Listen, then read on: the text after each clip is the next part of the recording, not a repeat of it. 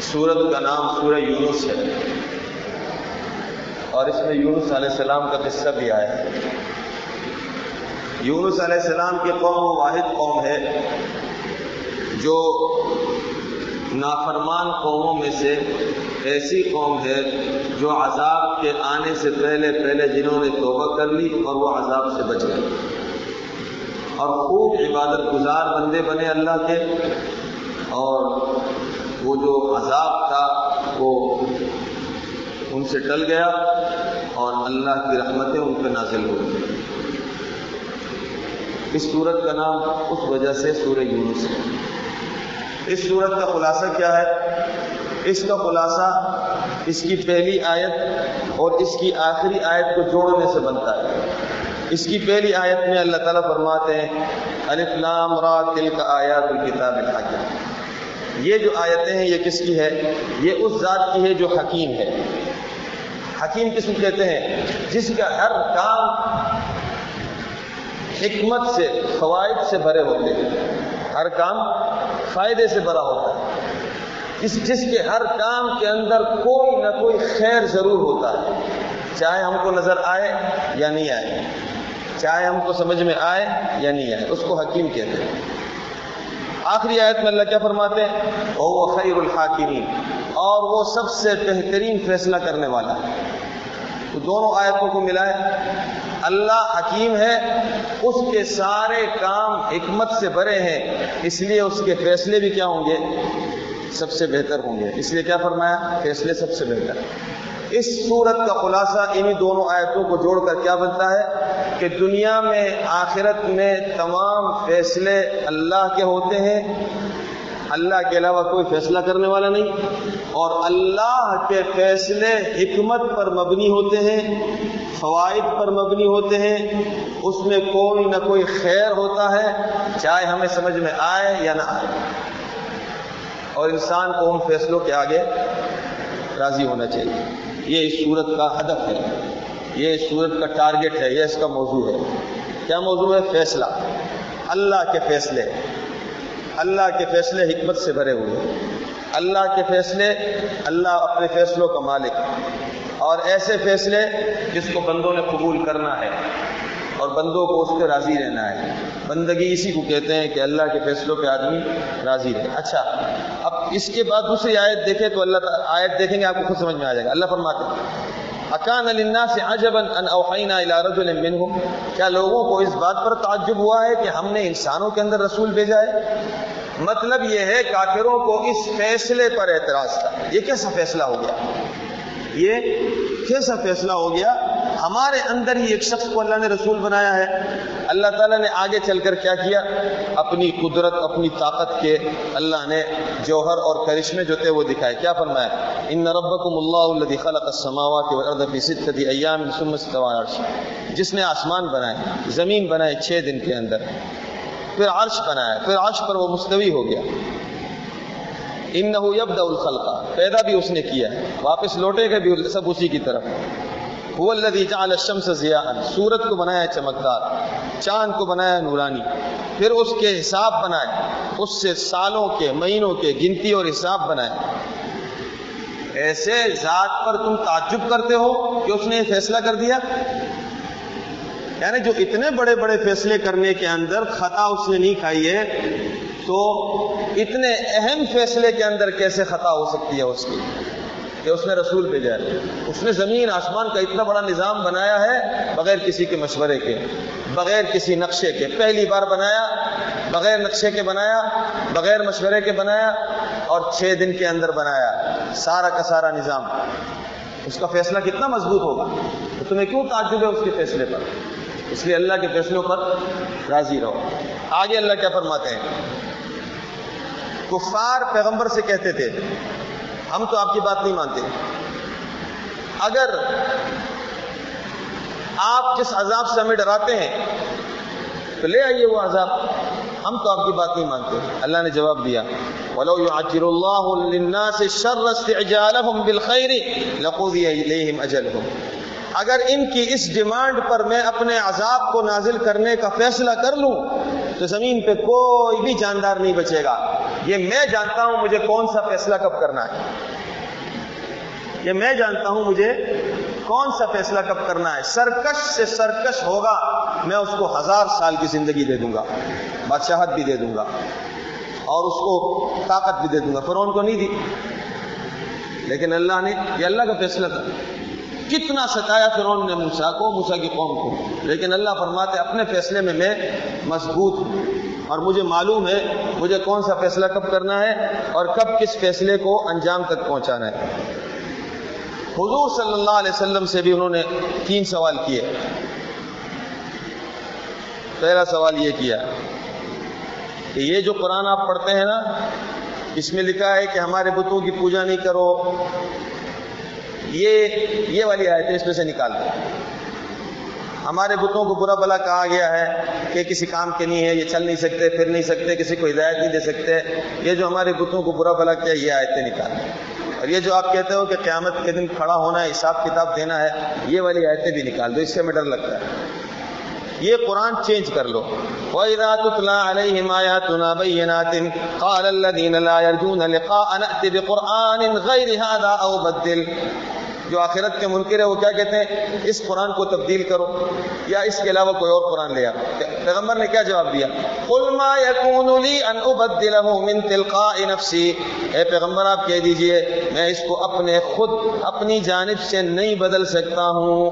یہ فیصلے اللہ کے ہیں، یہ میرے ہاتھ میں نہیں ہے فیصلہ۔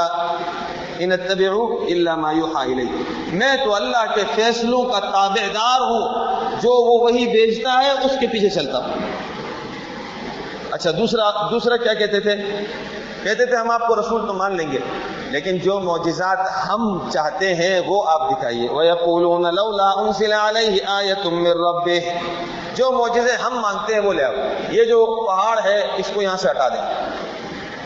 یہ ان کی موجود یہ ان کی طلب طلب تھی۔ یہ جو پہاڑ ہے، ان کو یہاں سے ہٹا دیں، اس کی جگہ یہاں پر کھیت بنا دیں۔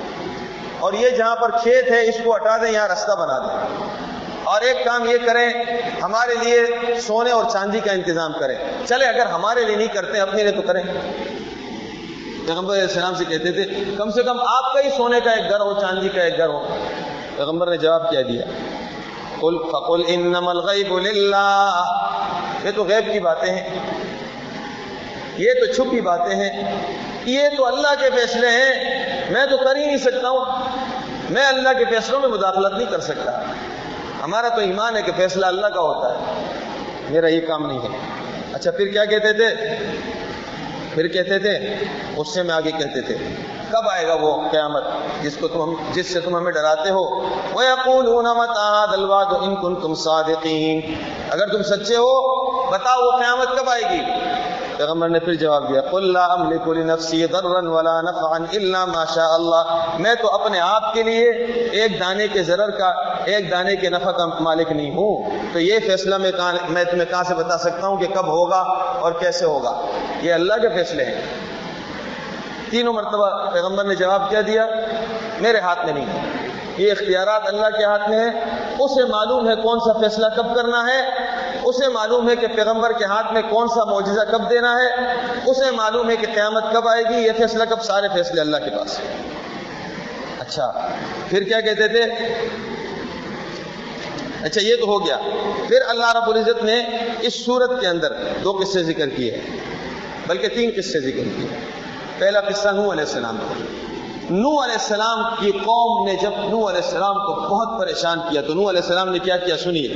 کیا کہا؟ اذ قال لقومه ان كان كبر عليكم مقامي وتذكيري بآيات الله، فعلى الله توكلت فاجمعوا امركم وشركاءكم، ثم لا يكن امركم عليكم غمة، ثم اقضوا الي ولا تنذرون. اپنی قوم سے کہا ہے میری قوم، میری بات سنو۔ تم کو میری نصیحت بری لگتی ہے، تو ایک کام کرو۔ میں تو اللہ پہ توکل کرتا ہوں۔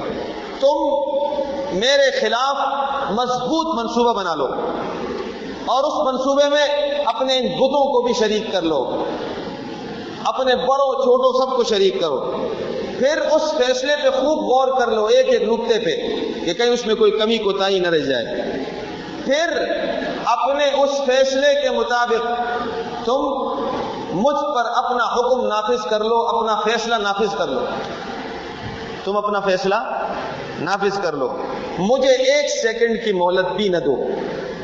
مجھے ایک سیکنڈ کی بھی مہلت نہ ہو۔ کیوں کہا؟ کیوں کہا نو علیہ السلام نے اس لیے کہ نو علیہ السلام جانتے تھے کہ یہ کچھ بھی کر لے، ان کا فیصلہ نافذ ہوگا ہی نہیں، فیصلے اللہ کے نافذ ہوتے ہیں۔ کتنی ہی بڑی منصوبہ بندی کرو کسی فیصلے کے لیے، اللہ اگر نہیں چاہے گا فیصلہ نافذ نہیں ہوگا، ہوا بھی وہی۔ پوری قوم غرق ہو گئی، فیصلہ اللہ کا ہی نافذ ہوا نو علیہ السلام بچ گئے نو علیہ السلام کی قوم بچ گئی۔ فیصلے کس کے ہوتے ہیں؟ اللہ کے۔ اب آگے دو قصے سنیے، وہ بڑے عجیب ہے ایک قصہ فرعون کا ہے۔ فرعون کے جب غرق کا وقت آیا، فرعون کا غرق آیا۔ حتی اذا درکہ الغرق، جب غرق آیا اور عذاب کا وقت آیا، تو کیا کہا؟ قال آمنت انه لا الہ الا الذي آمنت به بنو اسرائیل وانا من المسلمین۔ کیا کہا اس نے؟ میں میں ایمان لایا۔ حدیث میں آتا ہے کہ فرعون جب غرق ہو رہا تھا پانی کے اندر، تو وہ پانی کے اندر اب یہ کلمہ کہہ رہا ہے، کیا کہہ رہا ہے؟ آمنت انه لا الہ الا الذي آمنت به بنو اسرائیل وانا من المسلمین۔ اتنا بڑا کلمہ پڑھا ہے، اذان جتنا کلمہ پڑھا ہے اس نے کیا کہتا ہے؟ میں ایمان لایا، اوس بنی اسرائیل کے رب پر ایمان لایا، جس کا کوئی شریک نہیں ہے، اور میں مسلمان ہوتا ہوں۔ اللہ تعالیٰ نے فرمایا، آل آنا، ابھی ابھی ایمان لاتے ہو؟ وقت آسائی تقبل پہلے بڑی نافرمانی کی ہے۔ وکنت من المفسدین۔ بڑا فاسد تھا تو۔ پلیوم ننجی کا بھی بدن ہی تھا آج تیرے بدن سے ہم تجھے الگ کر دیں گے۔ تیرے بدن کو ایسی چھوڑ دیں گے، تجھے الگ کر دیں گے، تجھے عذاب دیں گے۔ اور آخر اس کے کلمے کو اللہ نے قبول نہیں کیا اور اس کو غرق کر دیا۔ ٹھیک؟ یہی واقعہ یونس علیہ السلام کی قوم سے بھی ہوا۔ یونس علیہ السلام کی قوم، یونس علیہ السلام جب چلے گئے تو قوم کو کیا کہا؟ تین دن انتظار کرو تم پہ عذاب آئے گا۔ تو قوم کے عقل مندوں نے کہا، مشورہ کیا کہ دیکھ لو بھائی، اگر عذاب کے وقت یونس علیہ السلام قوم میں نہ ہو تو سمجھ لینا عذاب آ جائے گا۔ اب دیکھا تو وہ ادھر سے بادل آ رہے ہیں، کالے کالے بادل۔ انہوں نے کہا، بھائی عذاب آ گیا۔ عذاب آ رہا ہے۔ یونس کو ڈھونڈو۔ یونس علیہ السلام کو ڈھونڈا تو نہیں ہے۔ کہا، جب نہیں ہے، نبی اپنے قوم کو ایسی حالت میں چھوڑ کے نہیں جاتا اللہ یہ کہ عذاب آ جائے، ورنہ نبی نہیں چھوڑتا اپنی قوم کو۔ وہ آخری وقت ہوتا ہے جب ہی نبی چھوڑتا ہے۔ یہ آخری وقت ہے۔ کہا، کیا کرے کہا، یونس علیہ السلام کو ڈھونڈو، توبہ کرتے ہیں۔ کہا، وہ تو نہیں ہے۔ کہا، پھر چلو میدان میں جاؤ۔ سارے میدان میں آ کے کھڑے ہو گئے اور رونا شروع کر دیا۔ بچے بھی، بوڑھے بھی، جانور بھی، جانور کے بچوں کو جانوروں سے جدا کر دیا۔ اور چھوٹے چھوٹے دودھ پیتے بچوں کو ماؤں سے جدا کر دیا اور مرد الگ، بچے الگ، اور کوئی بھوک کے مارے رو رہا ہے، کوئی ڈر کے مارے رو رہا ہے، ایک میدان میں رونا لگا ہوا روتے روتے روتے روتے، وہ جو بادل آئے تھے واپس چلے گئے۔ اب فرعون بیچارے کا کیا قصور ہے؟ آپ کے دماغ میں یہ بات آئے گی نا، فرعون بیچارے کا کیا قصور تھا؟ جب اس کے اوپر عذاب آیا تو اس نے بھی تو کہا ہے، اللہ مجھے معاف کر دے۔ یونس علیہ السلام کی قوم پہ آیا تو یونس علیہ السلام کی قوم نے بھی کیا کہا، معاف کر دے. ان کو معاف کیا، ان کو نہیں کیا. کیوں؟ فیصلہ کرنے والا اللہ ہے. چاہے تمہیں سمجھ میں آئے یا نہ آئے، یہ اللہ کے فیصلے ہم نے ماننے ہیں. لیکن اللہ کے ہر فیصلے میں خیر ہوتا ہے. اور خیر کیا تھی؟ ہو سکتا ہے اللہ کو معلوم تھا، اگر فرعون کو نجات دے دیتا، فرعون ڈبل فرعون ہو جاتا. فرعون کیا ہو جاتا؟ ہوتے ہیں، کچھ ایسے بدبخت ہوتے ہیں، ان کے ساتھ احسان کرو، ان کی ضلالت بڑھ جاتی ہے، ان کا نکما پن بڑھ جاتا ہے۔ تو فرعون اسی میں سے تھا۔ اگر اس کے ساتھ احسان کرتے، وہ اس سے بڑا سرکش ہوتا۔ اور کیا کہتا؟ دیکھو، کہتا نہیں تھا میں خدا ہوں۔ اس لیے اس کو غرق کر دیا۔ اور یونس علیہ السلام کی قوم ایسی نہیں تھی۔